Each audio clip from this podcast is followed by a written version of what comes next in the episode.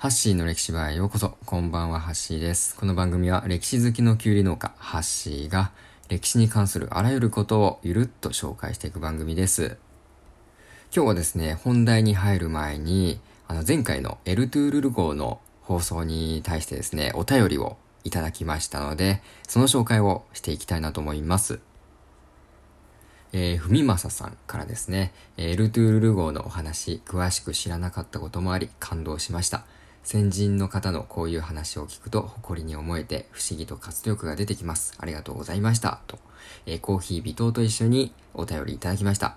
ふみまささん、お便りありがとうございます。えっ、ー、と、今回お便りいただきましたふみまささんはですね、最近僕、あの、ツイッターの方でやりとりをさせていただいてまして、まあ、この方も歴史が結構好きなんですよね。で、なんと、今、あの、歴史のゲームを制作中ということで、まあ、その制作過程をですね、ツイッターの方でも発信されてます。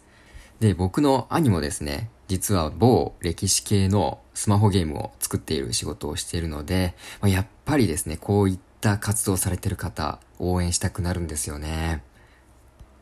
ふみまささんがどんな歴史のゲームを作っているのか気になるという方、えー、ぜひですね、彼の発信チェックしてみてください。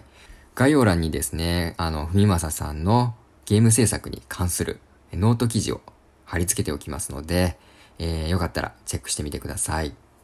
はい、それでは今日の本題に行きましょう。えー、今日はですね、えー、歴史クイズの回にしたいと思います。えー、これからですね、3問歴史クイズを出しますので、ぜひ参加してみてください。はい、では、まず第1問。第1問は室町時代からの問題です。えー、足利将軍家の権威が揺らぐきっかけとなった出来事、柿津の変で暗殺されてしまった六代将軍足利義則。え彼は周りから変な名前を付けられて馬鹿にされていました。その名前とは何 ?1 番、暴れん坊将軍。2番、甘えん坊将軍。3番、くじ引き将軍。4番、オットセイ将軍。もう一回言いますね。えー、室町時代の足利将軍家の権威が揺らぐきっかけとなった出来事、柿津の変で暗殺されてしまった将軍足利義則。彼が、えー、周りから付けられた変な名前は何？えー、1番、暴れん坊将軍。2番、甘えん坊将軍。3番、くじ引き将軍。4番、オットセイ将軍。さあどうでしょうまあ、この番組でもですね、以前取り上げたんですけど、まあ、彼はですね、周りから舐められないように、まあ、自分に従わないものをすべてもう力ずくで抑え込むような政治を行っていました。まあ、その結果ですね、周りから不満がどんどん募っていってですね、最終的に暗殺されてしまったんですね。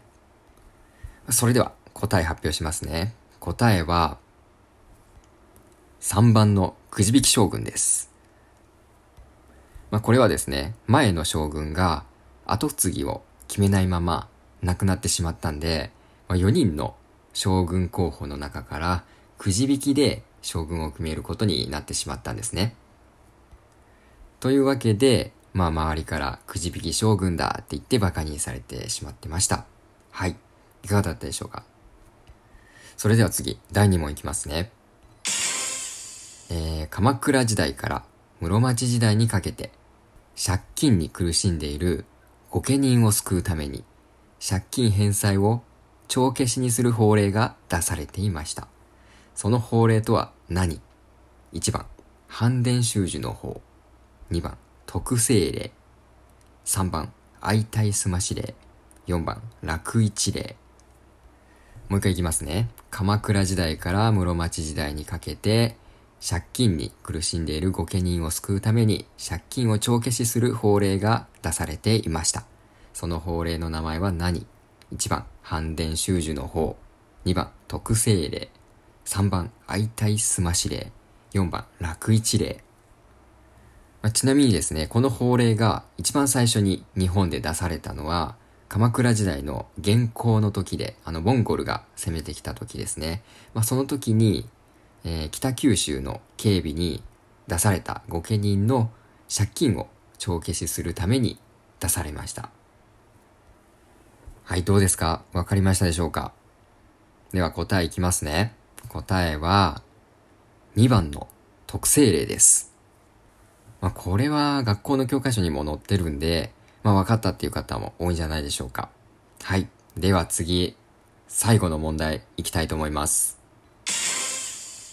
えー、最後の問題は三国志から出しますね。えー、三国志では1日に千里を走ることができるというすごい馬がいたと言われています。その馬の名前は何 ?1 番、関戸場。2番、白鳥場。3番、松風。4番、適路。もう一回いきますね。えー、三国志では1日に千里を走ることができるというすごい馬がいたと言われています。えー、その馬の名前は何 ?1 番、関戸場。2番、白鳥場。3番、松風。4番、適路。まあ、これはですね、まあ、三国志の漫画とか、あと三国無双のゲームをやったことのある方なら、まあ、すぐわかると思います。えー、三国志の中でも、最強と言ってもいいくらいの強い武将の呂布や関羽が乗っていたあの有名な馬ですね。はい。では答えいきたいと思います。答えは1番の関戸場です。まあ、ちょっとこれは簡単すぎだったでしょうか。どうでしょう？全問正解できた方いらっしゃいますか？まあ、結構ですね、こういう歴史クイズって考えるの楽しいんですよね。なのでまた定期的にやっていきたいと思うので、ぜひご参加ください。